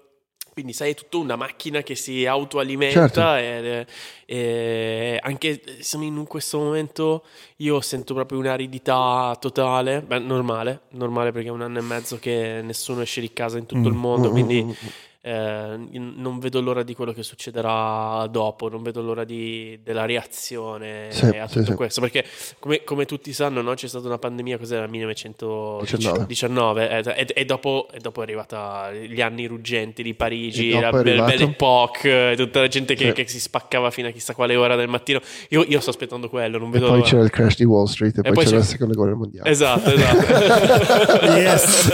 Beh, sono tutte le, le carte in regola per avere una no, dei tempi molto interessanti. Saranno problemi dei nostri figli. Però, dei nostri però figli. forse abbiamo imparato anche un attimino del, del passato, forse, e riusciamo a, tra- a, trascinarlo un po' più per il lungo, quella esatto, cosa lì. No? vedremo. Eh, cioè, potrebbe essere. Io, io sono sicuro che, che, una volta che si apre veramente le, le gabbie sarà, sarà molto interessante perché gli artisti hanno avuto anche tempo di lavorare sulle loro cose che sì. di solito non hai. Sì, cioè, l'ho trovato io, l'ho trovato lui. Cioè, ti metti, avere avuto soprattutto i primi tre mesi del lockdown, cioè marzo 2020. Che io confesso ho, ho scaricato subito GTA 5 ho detto non mi risuccederà mai più nella mia vita. sì, sì, sì, esatto, esatto. Cioè, lì. Poi il tuo figlio è stato appena nato. Anche, sì, sì, sì, eh. io, sì, sì, lo tengo io il bambino. lo tieni perfettamente in braccio così. No, Mica GTA 5. Che devo finire il livello. Ciao, un disastro. È un disastro, Dai, c'è un'altra vita. Cioè. Sì, sì. sì, un mesetto l'ho passato così. Perfetto. 5, sì, stato... oh, Ti ha dato felicità o no? Sono stato grato di eh. quel mese. Cioè, quel primo mese è stato proprio sì. wow. Sì, no, infatti, poi, poi, poi c'avevo anche un po' era una situazione mai vista, mai vissuta prima, quindi non, non, posso dire che ero felice, anzi c'erano un sacco di notizie brutte, bruttissime, mm. intorno c'erano le ambulanze che andavano, certo. i live che ci venivano cancellati e tutto il resto, però posso dire un po' comunque di guardare oh. il telegiornale, oh, che cosa diranno sì, oggi, cosa succederà oggi. Senti che stai vivendo la storia. Stai vivendo la storia, eh, ecco, sì, sì, stai vivendo. Che di solito non, non, senti queste cose perché stai facendo la tua vitina. Sì, normale. me lo ricordo, forse, forse, forse quando è crollato esatto, le Torri Gemelle. Torri Gemelle, eh, forse, forse mi ricordo una roba del genere. Che guardavi il TG. Sì, che tutto il mondo sta facendo la stessa cosa. Sì, sì, guardo il TG da un anno, credo. Ma sì, cioè, però adesso parla il Conte, cosa ci dirà, cosa faremo. No, infatti questa roba qua è stato cioè per, le, per le TG è stata una, una botta di, sì, di, sì. di, views, no? Sì, ma non si sono dati molto da fare, però, però boh, non so, per me è stato un momento speciale e sono grato, molto grato alla possibilità di, di passare comunque un anno e mezzo con mio figlio così mm. tanto mm. ravvicinato e, eh, tanta roba sì, mm. che è un momento anche speciale della sua crescita questo quindi sì, sì. Oh, quello, specie so, di quello è stato proprio un bel regalo. Ma anche respirare due secondi mm. cioè, e dire ok, dove sono, chi sono, perché sono qua, cosa funziona nel mio business, cosa non funziona. Uh, chi sono le persone che mi devo tenere più vicine, chi sono le persone che posso anche tagliare via. Cioè, è, è, stato un momento per, um, per, fare due conti, per fare due calcoli e, e, e, secondo me tanti l'hanno capito questa cosa qui mm-hmm. e chi l'ha capito partirà quando si riapre alla grande cioè tutti gli artisti che hanno, cioè noi abbiamo avuto Dot Pigeon qua, non so se lo conosci, è un, un artista um, digitale mm-hmm. che è stato uno dei primi italiani a buttarsi sugli NFT. Ah, bello, bello, bello. E, e lui lavorava in un'agenzia di comunicazione e un, cioè, a un certo punto ha detto vabbè, non stiamo lavorando tanto, è tutto bloccato, mm-hmm. mi metto a fare la cosa che mi piace fare. Certo. E da lì, boom, cioè, ha venduto un milione di euro di Bello. di quadri. Infatti la firma l'abbiamo fatta Sì, l'ha fatta, con, l'ha fatta con la mano sinistra, tra l'altro, il bastardo. Che Però, e, e allora, cioè, ci sono persone, ovviamente ci sono anche tutte le altre storie di persone che hanno perso il lavoro, perso tutto quanto. Certo, certo. Però cioè, quello è anche parte del, cioè, dell'albero che cresce, ci sono le foglie che vanno avanti, ci sono le foglie che cadono via purtroppo. Mm, mm, mm, e, e, Poesia. Eh, è vero. è molto bello questo. Sì, no, no ci ho pensato tanto in questi giorni. E niente, allora cioè, chi, chi, l'ha saputo sfruttare, chi l'ha potuto sfruttare, cioè, si trova in una posizione più, più di forza che forse due anni fa.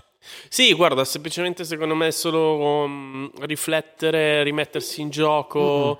Mm-hmm. Uh, tutte le vecchie dinamiche in qualche modo sono state messe in discussione, quindi secondo me ne può solo venire fuori qualcosa di, di positivo, interessante, nuovo, perché Oh, posso dire, forse va anche un po' stufato il vecchio mondo. Io non voglio che torni in vecchio mondo. Prima cosa che, prima cosa che ho pensato è: no, non, non, fate tornare il vecchio mondo, facciamo sì. uno nuovo, inventiamoci esatto, delle nuove esatto. regole, facciamo qualcosa di. Se no, continuiamo a giocare a GTA, GTA 4. Esatto. Eh, infatti. Che non è il 6, non si sa Ma, quando esce. Com'è il, um, com'è il nuovo mondo del, dei live? Sa, sa, ci sono di più? Ci sono state delle cose interessanti che vengono fuori? Non ho idea. Io davvero sono, vivo davvero con grande curiosità. Uno, che cosa si aspetta il pubblico? Due, che tipo di pubblico ci, ci sarà?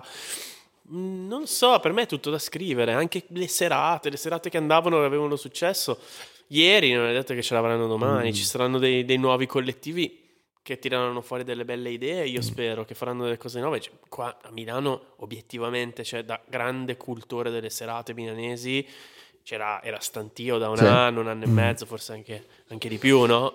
Erano sempre le solite situazioni, era molto difficile per nuove realtà rompere nel mercato, cambiare le regole e tutto il resto.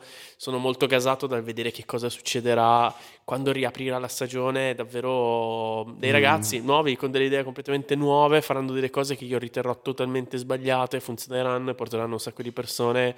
E dopo due o tre anni dirò Cazzo, veramente una figata sta cosa qua, non c'ero minimamente arrivato. non ho capito un cazzo. No, esatto, però questo, questo, è quello che io mi aspetto dalle nuove generazioni, se no hanno sbagliato sì, tutto. Se, se, io vengo alla vostra serata e, e, mi piace, state sbagliando, sicuramente ho quasi 40 anni e non dovrei sì, neanche sì, andarci alle serate, capito?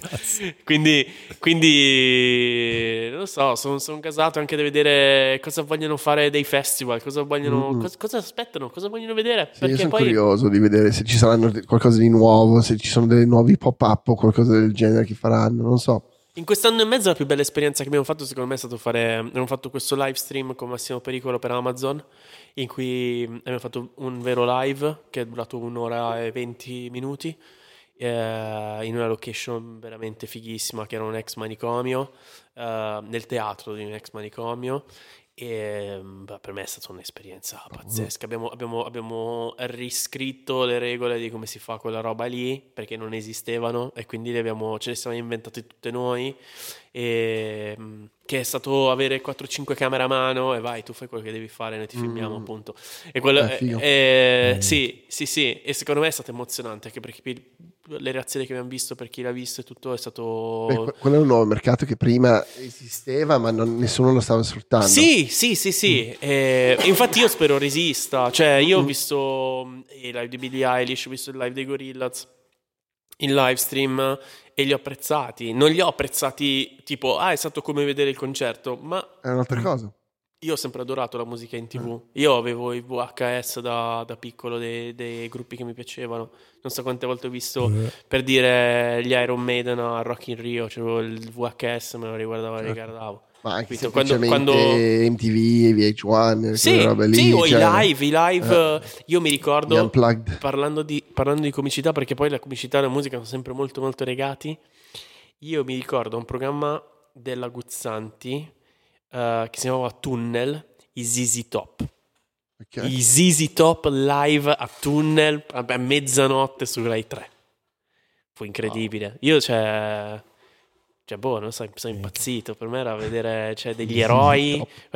Sì, sì, guarda, Billy Gibbons era il chitarrista preferito di Jimi Hendrix, per dirti quanto è bravo il tipo. Quindi, cioè, Mm, ok, magari a me piace più la musica black e quant'altro, non è che non riconosco quando c'è uno bravo di un altro genere. No, cioè, so, no, soprattutto quando scopri che è, quella, è, il preferito di quello lì. Sì, sì, vabbè, ma si capiva il tipo suona la chitarra in un modo allucinante, cioè ti arriva un, un'emozione, cioè, e li vedi live, quindi, boh, non so, per me è proprio un culto la musica in televisione. C'è un, mm. c'è un programma bellissimo Uh, anche in Inghilterra che fanno sulla BBC uh, che, che, si chiama Late Night with Jules Holland dove, Sì, dove certo. fanno un sacco di, di live in televisione boh per me è bello è bello non è un concerto è Eh, un'altra ha fatto cosa appunto cioè, non so i come dire Beatles, uh, sai cos'era, Saturday Night Live. sì certo mh, storia della musica, quella forse, roba lì. è, forse è Ed Sullivan E Show il Sullivan Show, bravissimo. Esatto. Ma infatti, Eh. ma, cioè, questa roba qua, io sono entrato un po' nel loop di... eh, cioè, io, io ero super snob di Sì. musica italiana in generale, Ok. perché anch'io anglosassone, cioè non, non- riuscivo a capire bene il- la metrica, Mhm. il- i suoni. E quindi da, da quando la mia ragazza ha cominciato a fare musica, mi sono interessato a livello proprio di... a livello professionale e poi dopo mi sono, ho cominciato ad appassionarmi. ok E mentre facevo questo, iniziavo a guardare, a, guardare, a guardare, figata leve moscia, a guardare il, um, i radio su YouTube tipo KEXP, Ah, sì. uh, Pitchfork, c'è- Mhm. c'erano tutti questi live show Mhm. che in, in realtà quando hanno registrato erano live e cazzo ho cominciato a apprezzare molto di più le versioni live che facevano che le versioni d'album infatti adesso quando ascolto alcuni tipo i Crewing Bean non so se li conosci i Crewing Bean o uh, All Them Witches cioè Mm. non riesco più a ascoltarli su Spotify perché mi piace talmente tanto la versione live Certo. che trasmette molto di più e, e da quando ho cominciato a interessarmi di quel tipo di format ho cominciato a vedere anche molti di più che hanno cominciato a fare questa roba qua Mhm. che credo che non è come hai detto tu è, è- è sempre esistito questa roba qua però adesso la gente inizia a farlo e basta no? Sì, esatto. È tipo non è DIY è, è FIB è farlo e basta cioè tipo facciamolo perché comunque rimane ed è comunque una cosa figa Sì, e- io ho fatto un Sì. programma che si chiamava Niente di strano con, con Carlo Pastore. L'abbiamo proprio ideato insieme dove facevamo i live da- dalla banca Unicredit in, um, in Gaolenti da, non mi ricordo, tipo ventunesimo piano, una roba del genere. Era bellissimo, si vedeva tutta la città e avevamo invitato gli artisti, facevamo dei live eh, da lì che erano in diretta streaming eh, su YouTube. Un anno prima della pandemia, noi ci siamo inventati la nostra di pandemia, che era questa cosa, ma mm, fu, fu molto bello, fu mo- molto emozionante vedere artisti che suonano dal vivo in quel tipo di, di contesto. Dico, forse, forse il- uno dei più bei live che ho visto nella mia vita è stato un live televisivo, ma che ho visto proprio da, da- da- da sotto il palco, che erano gli NRD, che fecimo, Mm. che fecimo per DJ TV a- mm, al, al Nike Running Club, che non so se avete presente, c'è un negozio Nike che si trova eh, di fianco al castello Sforzesco. Ah, Lanza. Sì, sì, sì, quello... Esatto, il Lanza, vecchio esatto. Nike Stadium no? Esatto, esatto, e tu scendevi di un piano e lì dentro avevano allestito il pia- un palco, avevano suonato gli NRD e il palco Ma era grande come la stanza, quindi non, non sto scherzando, forse c'erano 80 centimetri, forse un metro tra il palco e, e il muro, no? Ed eravamo, boh, 15 persone di pubblico perché era un live televisivo, incredibile, cioè, Fantastico. ti dico solo che avevano due batterie. Eh, no, man. Noi abbiamo Eh, fatto un paio di premiere lì Sì, di sì. skate eh, al Nike sotto è fighissimo come Quello spazio Come Lì sotto, certo, esatto, Sì, esatto, sì. esatto. No, fantastico ma infatti lui è un altro pazzo, cioè Pharrell, Sì. eh, sai che lui produce anche un cartone per bambini, Ah sì, vera, sapevo. si chiama True. E, cioè, io sto guardando, adesso mi fine scimmiate con quella roba lì, e allora eh, guardavo alla fine i crediti, primo producer Pharrell Williams, Ah, wow. sei fuori, cioè questo qui è messo le mani Eh, ovunque. Lo dovrò far, far vedere a mio figlio a breve. comunque è Cioè, figo eh. Adesso siamo ancora a. Peppa Pig, però Peppa Pig è una bomba, devo dire. Sì, sì, sì, Eh, True, True, mi piace. Poi vabbè, però è una bambina, forse una bambina non so, cioè, però intanto voglio vedere. Ma um, la- l'altra che mi piace un sacco è Tyler the Creator che Ah, fa sì, quella certo. roba lì, cioè che proprio gioca un botto, si diverte, fa lo stupido. Mm, mm, mm, mm. Sì, che- ma E- però fa tutto cioè fa anche il Sì. molto serio Sì, Sì, sì. fa il super serio e il super cazzone e lo fa Sì, ma È quando- la vita, dai. Quando, quando fa il super serio, cioè mi sembra sempre che sta prendendo per il culo. Eh, boh, però nel senso Yonker, il primo pezzo che ha fatto era bello tosto. Sì, sì, sì, minchia, quello sì. da brividi. Mm, mm, mm. Però quando penso ai, ai cazzoni penso sempre a, a Busta Rhymes, cazzo. sempre. E Missy Elliott. L'hai mai visto live? Basta? No. Eh, basta incredibile. Io l'ho visto un paio di volte, ma veramente, veramente entertaining, proprio Mm. ai, ai massimi livelli. Che è stato il live internazionale che ti ha più spiazzato? Allora, spiazzato, non so, spiazzato. Ti dico, io sono un grande, grande, grande, grande fan dei Blur e forse niente nel mio cuore può superare aver visto il live reunion che fecero Hyde Park. Eh, non me lo ricordo, eh, l'ho rivisto in DVD ovviamente mm. perché ero completamente ubriaco quella sera. Io giravo in mezzo alle persone urlando fate Wonderwall. Queste erano le condizioni in cui ero. Però l'ho rivisto tutto in DVD e obiettivamente era incredibile. No, ma ho, ho pianto, ho riso. È stato... Mm. No, non so se qualcosa bat, può, può, battere Michael. Però devo dire che Stevie Wonder fu veramente incredibile. E anche quello lo vidi in condizioni emotivamente pietose. Mi ero appena lasciato con la mia fidanzata storica dopo sette anni. Uh, cioè, ero proprio messo malissimo e andai da solo. Riuscii a farmi ri- regalare da Universal un biglietto. Mm. All'ultimo mi chiamarono tipo fai alle 4 del pomeriggio. Ah, guarda, è stato eh, una persona ha detto di no, se vuoi puoi venire. Capito? E io sono andato Subito. a secco da solo in mezzo a un sacco di sconosciuti a vedere Stevie Wonder. No. L'ho visto due volte Stevie, tra l'altro, l'ho visto anche una volta a New York, ma quella volta fu incredibile al foro. Mm. Cioè, mi ha man- cioè, è stato, è stato fuori e, e il tipo fa un'ora e mezza di live, ok?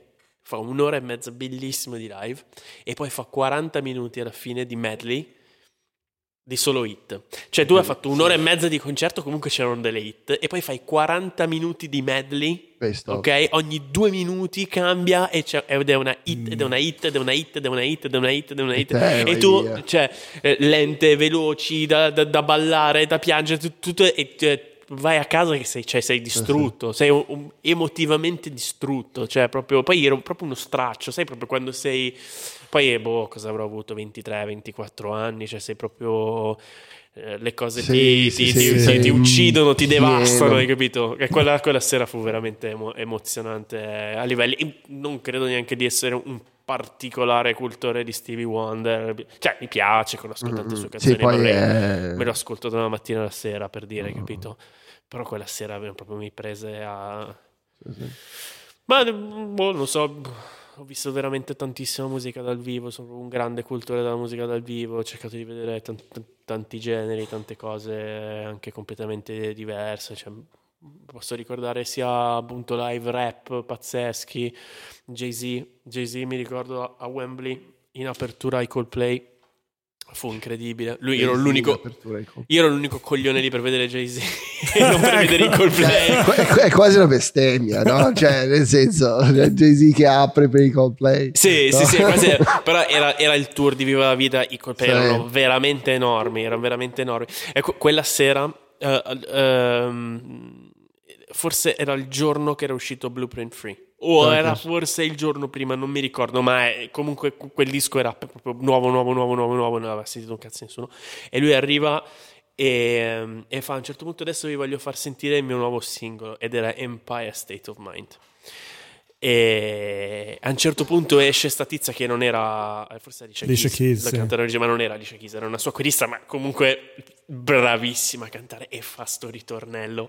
E, ed erano in apertura è venuto giù lo stadio. Io ho proprio visto lo stadio lì. venire giù su quel ritornello. Cioè, sto pezzo è incredibile che cos'è? E il giorno dopo era in classifica. Mm-hmm. erano ancora i tempi di iTunes. Il giorno dopo da quel live quel pezzo fa un balzo e va tipo in mm. top 20 dal live perché tutti eravamo tornati a casa sì, a dire un pezzo subito, nuovo incredibile. E bastava cercare New York, New York. Sì sì sì, sì. Cioè, cioè, io non so se ho mai visto una, una, cosa del genere. Quel pezzo comunque tocca. Cioè, sì, era devastante. Io l'ho, l'ho, sentito la prima volta a New York. Uh, uh, uh. Ero ovunque, ovunque, ovunque, ovunque. Sai cosa mi ricorda? Mi ricorda uh, quando sono andato in, in viaggio uh, in California e usciva il nuovo singolo dei Foo Fighters. Allora, il nuovo singolo dei Foo Fighters era tipo 3-4 giorni prima partivano dalle radio. Tra 3-4 giorni vi facciamo sentire The Pretend, il nuovo singolo dei Foo Fighters. E noi, cioè, eravamo, era un road trip, quindi eravamo sempre in macchina, sempre con la radio accesa, tipo meno 4, meno 3, meno 2. Che cosa avranno fatto se i Foo Fighters a questo punto sì. un, potevano, raga, è una canzone incredibile, incredibile, non ci crederete quando la sentite. E poi ogni, era ogni ora, mm, cioè io ho visto proprio la California fermata fermarsi per quella canzone, fu incredibile, cioè sì. erano proprio erano tutti wow cosa è successo. Quel, quel, quel disco ha segnato l'epoca eh, per i sì. Foo Fighters, sì. Beh, hanno sempre avuto dei dischi forti ma quello lì ha galvanizzato la loro storia in qualche modo. Mm-hmm. dopo di quello han- hanno cominciato a fare le loro sperimentazioni, Crossroads, Sì, non, non- non non credo abbiano mai tirato fuori un singolo Mm, così, no. così forte e averlo vissuto là a casa loro. E, e c'era proprio, non so, un, un Mm. attaccamento, un sentimento, proprio lo sentivi nelle voci degli speaker, erano proprio gasati che adesso Sì, sì, sì. facciamo sentire sta cosa che è fuori di testa. Lui, lui è un, Sì, sì, vabbè, lui è un pitmaster, lui fa i barbecue. Ah sì, Sì, so- lui va in giro e fa barbecue per le persone. Cioè, puoi, puoi prenotarlo e fartelo venire a casa. Sì, no, Dave eh, Dave è proprio una di quelle persone che mi piacerebbe un giorno Sì, potergli stringere vero. la mano. Damon Oban, dei Blur, l'ho conosciuto, gli ho potuto stringere la mano, gli ho potuto dire quanto è stato importante per me. Ovviamente a lui non gliene fregherà assolutamente niente, no, eh, però- nulla. Però per me, per me Era, dopo che gli hai chiesto di suonare Wonderwall. dopo. era dopo, era dopo. Forse gli ero pure raccontata quella cazzata la, lì. la mia canzone preferita è Wonderwall. Sì, Sei sì. veramente un grande. ma, ma voi, cioè, non so se siete mai stati veramente tanto, tanto ubriachi e molesti. Ma proprio tanto molesti. Io ero proprio, ero proprio ma, ma poi eravamo tutti ubriachi, cioè ci ridevamo. Era tipo la mia party joke quella sera e la gente ci rideva e mi offriva da bere, io continuavo a bere. Ma io loop. ho vissuto delle emozioni quella sera eh, a vedere i blur che fuori di testa, fuori. Ma la, mia- la mia vita e quella di Damon Albarn sono proprio legate a doppio filo e la sua musica mi ha accompagnato Mm. da quando ho 17 anni fino ad oggi e non mi ha mai, mai Eh, sì, mollato. sì, sì. E ogni volta c'è sempre vario. trovato qualcosa di, di stimolante.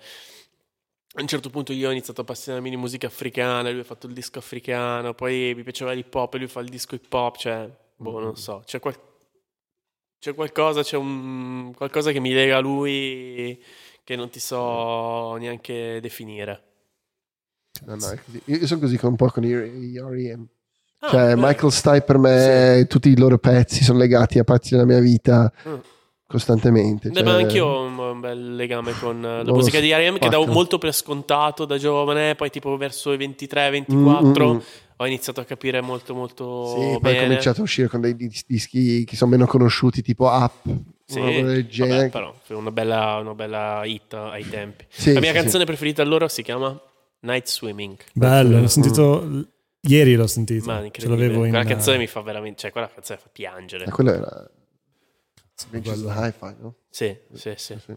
Beh, loro Sì, sì. eh, incredibili, gli R.E.M. proprio pazzeschi. Sì, sì, Michael Stipe eh, e, e continuo a sentire la loro musica che torna, continuo a sentire Sai, eh, è- è un'influenza te- incredibile. Sì, sì, sì. Poi, poi hanno, hanno creato, cioè per quanto sono sempre stati understated eh, e, e, cioè, un gruppo che era, cioè piaceva ai, ai nerd e, e Alle ai, mamme, ai- ai tipo. musicofoli eh, così, però cioè, non è che aveva il jock eh, che, che ascoltava tantissimo, quella roba lì, No, cioè, no, no, no. sempre stato un po' così. Eh, comunque sì, ha generato tanti figli, tanti nipotini Sì, e sì. adesso li trovi un po' Sì. dappertutto. E ti dico, ti, ti dico, ho un aneddoto incredibile sugli R.E.M. Li vedi una volta al Rolling Stone per un live, tra l'altro, di MTV. Per un live di MTV al Rolling Stone e avevo di fianco a me Mel C. Ma va, non ci credo.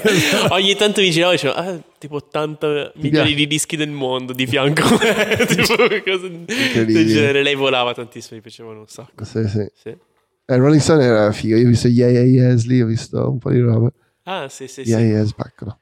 Sì, anch'io guardavo un sacco di gruppi. Spaccano. Ah, spaccano. Guardavo un sacco di gruppi indie al tempo, Mm. giravo tanto a Milano. Mm, Architecture in Helsinki. Eh sì, anche loro. sì, cioè, sì. Era quel tipo, cos'era? 2006-2007 Sì, che c'era sì, questo indie Sì, c'era, si andava a Rocket. Rock. Esatto, Rocket e ascoltava- Rolling Stone. Esatto. E poi Sì. sopra E Rolling Stone c'era tipo la serata Erasmus sempre. esatto. Cioè, ti rompevi il cazzo e andavi su. Sì, ma adesso non ci sono più. Cioè, c'è un po' l'Alcatruz. Alcatraz. Eh, Alcatraz. sì, lo so. anche. Truz, Ah, ok. eh, anche Truz, anche Truz il sabato sera. sì. Una volta, una, una o due volte mi ha trascinato mia sorella quella serata lì. Sono andata proprio solo per, perché mia sorella Sì. è veramente una cosa indecente. Io spero che il Covid se Però- la sia però- portata però via e che non ritorni ho mai visto, più. Lì ho visto i, gli editors. Però eh, l'Alcatraz è un gran locale e suona Gran da locale. Dio. Sì. Sì, E sì. c'è una buona acustica. Adesso, adesso bene. un bragging incredibile. Ci ho visto i Queens of the Stone Age lì. Ah, Porca Ho visto i Queens of the Stone Age all'album Songs of the Death Tour. Cioè, fu una cosa eh, incredibile. Suonava esattamente come il disco, oltretutto. Cioè, sai che tipo, c'ha quel buco nelle medie, stra- mm. suona stranissimo, tipo tutto basso, tutto alto, in mezzo non c'è niente come... e ti crea una specie sì. di vuoto dentro Ma... quella musica lì.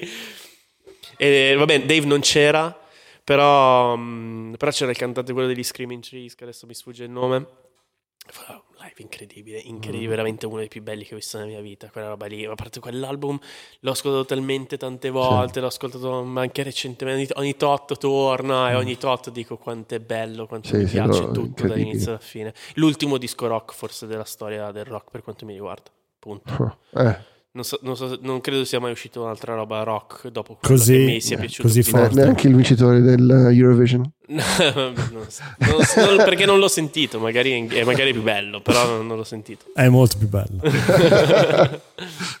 io so, sono stato super contento però, cioè, ho guardato tutti gli Eurovision. Sì comunque sì, io guardo sempre. Cioè, no, ma è una battuta più che altro. No, no, no, no ma certo. E, comunque c'è un riff della Madonna. Quella sì, sì, sì, e, cioè, hanno, hanno, vinto e cantare italiano, cioè ci sta. Cioè, sì, sta sì.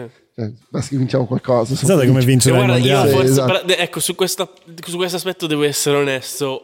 Veramente soffro il nazionalismo della musica. Cioè, Soffro il nazionalismo eh, certo. in generale, ma nella musica dico veramente non ha senso. Per, per, dire, a me i portoghesi mi piacevano tantissimo. Per me i portoghesi erano mega stilosi. Ma certo. E, anche, anche, gli ucraini erano completamente Porto, folli. Gli ucraini erano quelli tutti vestiti di giallo? O erano no, Latvia? No, no, no, gli ucraini, gli ucraini, erano quelli che hanno fatto una canzone che era tipo techno, rave. No, la tipa diciamo che cantava sì. a, a stecca. però, però, il Portogallo, gli europei, è sempre forte, divertente, sì, sì, sono, però, sono però belli. Nel, nel, calcio lo capisco, ma lo, capi, lo, capisco fino a un certo punto. Stai iniziando a stufarmi anche lì, mm. devo essere onesto. Sta roba che cioè, ah, la Francia l'abbiamo battuta, ma chi se ne frega? ma c'è simpatico. Non, non esco, cioè, boh, ma fa ridere. Ma da, da, da, da, inglese, scusami, da inglese, che, che, è la nazione più uh, nazionalista della, della, storia. Cioè, non ce l'hai un pochino. No, Rule Britannia, Britannia no. rules away. No, no, vengo proprio, vengo proprio dal, dal, dal, contrario. Che Billy Bragg. Sì, che proprio c'è un po' la, il timore della, della bandiera, hai capito? Cioè, non lo so, per me la musica è un'altra, è un'altra cosa. Eh, sono un grande tifoso del Liverpool quello è una bandiera per cui mu- muoio. vedi, che, vedi che c'è per cui posso andare a fronte. scavare si trova. Questa, esatto, questa, quella è una bandiera per cui posso andare, a fronte, eh, posso andare a fronte, ma è una bandiera ideologica di un, mondo, mm-hmm. un modo di fare calcio, di un modo certo. di vivere il calcio, di, di amare il calcio. Ma non, non riesco a Poi pensare che una persona che è nata eh, anche a pochi chilometri dove sono nato io, la devo considerare diverso. Sì, finché è uno sfottò divertente che sì, ci prendiamo in no, giro, no, ma, ma, se deve essere, deve essere, più cattivo di così, non ci sto. Eh, non ci sto. no, ma infatti non deve andare oltre. sempre così, nel senso, c'è il, allora, a parte i, i pazzi, i furiosi, però. Il, cioè, Curva sud dell'Eurovision. Esatto, tipo. il divertente è trovare cioè, quasi sempre un, un antagonista, no? c'è così nella comicità, c'è così nella musica, cioè avere qualcosa, un, un muro su cui sbattere, un'idea, qualcosa che ti ritorna indietro cioè è lì dove, dove, c'è il conflitto in qualche modo e dove, dove nascono eh, le idee. Io proprio sulla musica non ce la faccio. Mm-hmm. Per, me, per me è molto peggio che vinca una canzone brutta. Capito? Ah, che vinca, una, no, che vinca infatti, una, canzone di un paese diverso. Così volevo, infatti volevo arrivare qua. qua cioè, secondo me, in tutta la, la, la, gara, che poi l'ho seguito per la prima volta così dentro, ah. diciamo.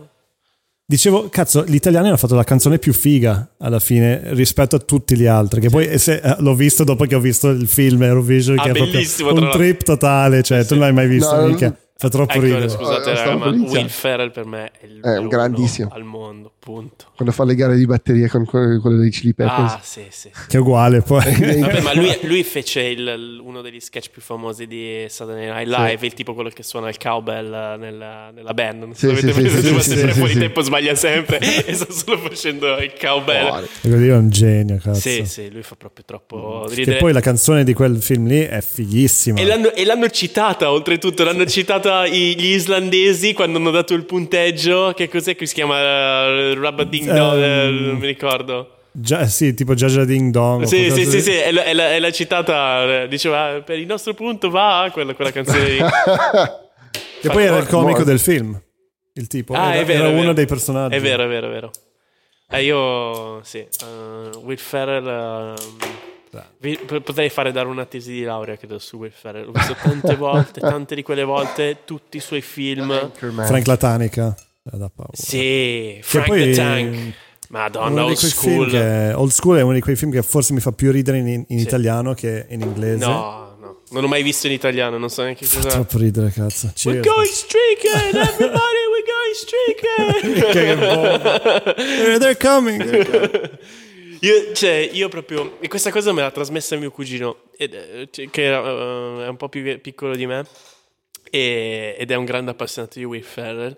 E e mi ha proprio trasmesso questa cosa che per noi è assurdo, eh? ma tipo svegliarsi, eh, non so, i giorni di Natale, di festa, così, e tipo fare una colazione e guardare un film di Will Ferrell è proprio tipo Sì, tornare a casa. Non so, e lì ovviamente sotto Natale c'è Elf, che Ovvio. già subito, già subito è... Ti, ti fa entrare subito nel mood e poi Cazzo, da lì mai visto. Anchor... Non hai mai visto Elf? Non ho mai visto Elf. Elf, Neanche Elf è stupendo. Devo Davvero?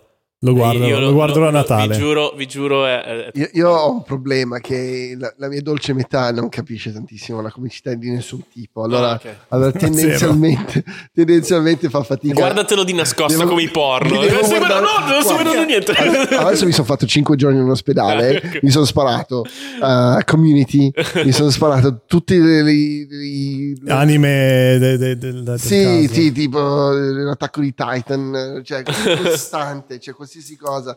Cioè, Non capitano come GTA 5. Eh, sì, sì, sì, beh, non mi capiterà mai, mai più. più, mai tutto. più, ho guardato tutto 24 ore così non riuscivo a dormire perché dicevano se dormo perdo l'occasione Però, però, però, però, in una sera in cui non c'è eh, ed è via, beh, gu- guardati l'ultimo Sherlock Holmes che ha fatto Will Ferrell, eh, sempre Eh, con John no, C. eh, Reilly, quel- mi ha fatto molto ridere anche quello. visto anche Quello- quello. quello fa Eh, scusate, io, io impazzisco, a me fa sempre ridere, tipo, cioè, anche se mi rendo conto che oggettivamente magari non è bello, però anche Fratellastri a 40 Ah, anni, beh, ma per ciao. me, cioè, quando si mettono a costruire il letto da soli, che vogliono fare il letto uno sopra l'altro così hanno più spazio, cioè, io quella roba lì, a me mi apre il cuore, non, Sì, ma, ma è quella roba non riesco che a smettere di ridere. viene da Jim Carrey da Ace, da Ace Ventura cioè quella roba Sì, però cioè, c'è un po' tipo- assurdo un po' cringe Cioè, tipo, Ace, Sì. cioè, Ace Ventura è un, è un matto. Cioè, tipo Jim Carrey che fa il matto totale. Invece,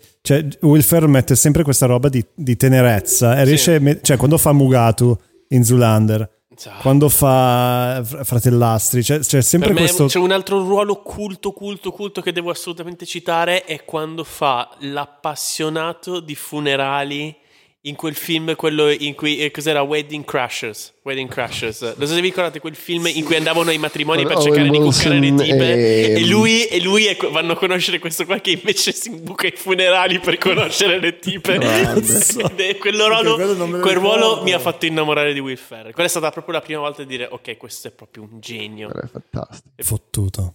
Bellissimo. Sì, sì, per me, ehm, boh, per me è, è il, è il più grosso comico, te- cioè cinematografico vivente. Cioè, io guarderei qualsiasi cosa con lui.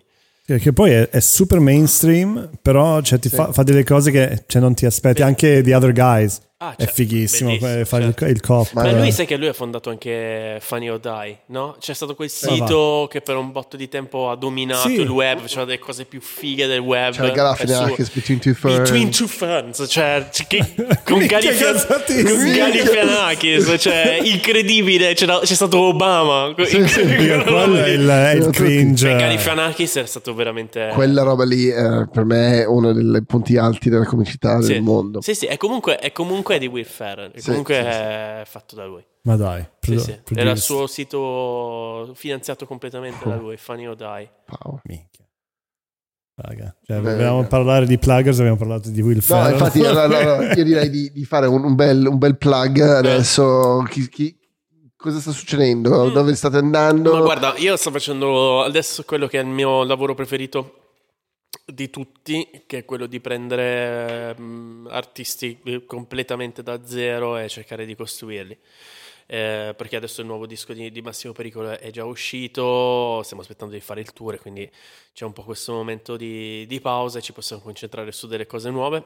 Appunto, Guns abbiamo già parlato e spero di pubblicare uh, il singolo nuovo, il primo singolo suo, proprio l'esordio. Domani andremo a girare il videoclip uh, a giugno.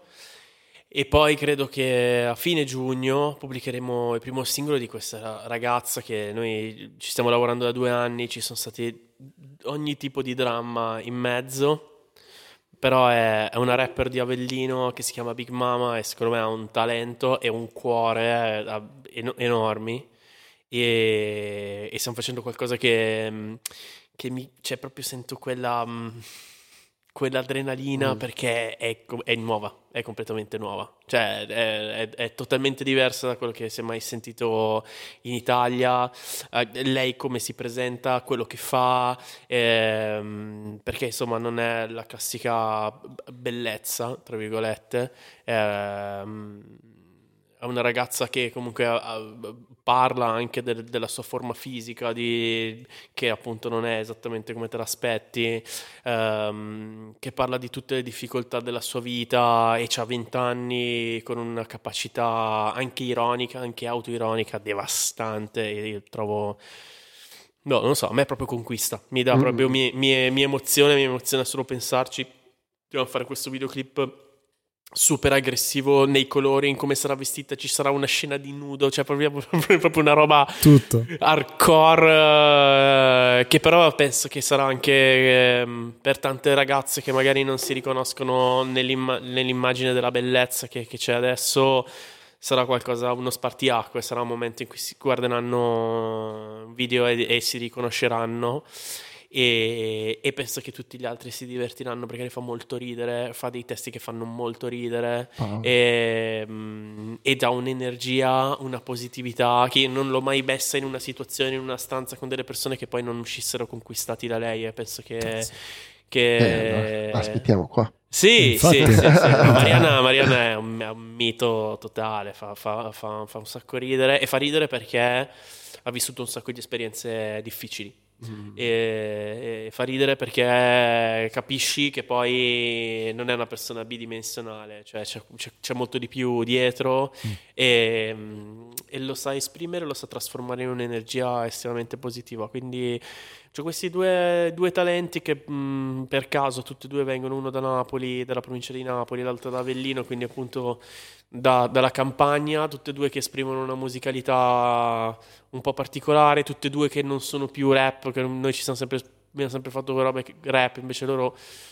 Marianna molto di più perché Big Mama viene proprio dal mondo rap, dal freestyle e quant'altro, però si sta un po' trasformando anche lei, abbiamo scoperto che ha una voce bellissima, che canta molto bene e, e Ganza che appunto non, non, non rappa proprio, è proprio tutta un'altra cosa per me è proprio eh, questo è il, il momento più bello quando ah. vedo nascere questi progetti e, e, ci immaginiamo come saranno le foto come sarà lo styling e, e ci sono zero aspettative da parte di, di, tutti stai inventando un progetto da zero è il momento più mm. più ad, cioè, boh, adrenalinico mm. e, e, tutto e, mio, mio boh, poi mi arrivano i pezzi finiti e proprio a me emoziona proprio sentire e dico wow stiamo facendo un lavoro bellissimo poi arriva la delusione di quando le cose non vanno come vorresti eh, le persone non bassi, capiscono no? ma come non capite che è una figata eh, però mh, non sempre ci capita di fare dei progetti in cui crediamo così tanto e su, soprattutto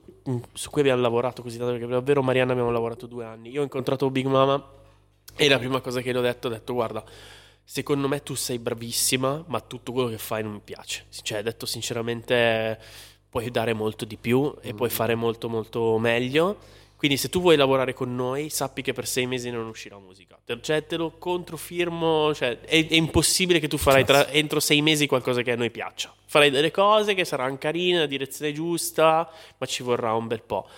E, e lei ha accettato la sfida. Io ho detto, oh. guarda, finché tu non hai tre canzoni, tre, che mi piacciono davvero, che dico, wow, questo me lo ascolto, lo voglio far sentire agli amici, lo voglio condividere non, non, non, esce niente. E lei ha accettato la sfida, Cazzo. si è messa in gioco, abbiamo, abbiamo, lavorato tantissimo, poi ci sono stati appunto un paio di, di sfortune anche uh, durante il percorso e adesso sento che siamo arrivati ad avere un progetto che è davvero solido, davvero bello e davvero voglia di condividerlo, farlo sentire le persone e quelli che lo sentono dicono wow figata, stiamo facendo qualcosa di nuovo, di bello. E...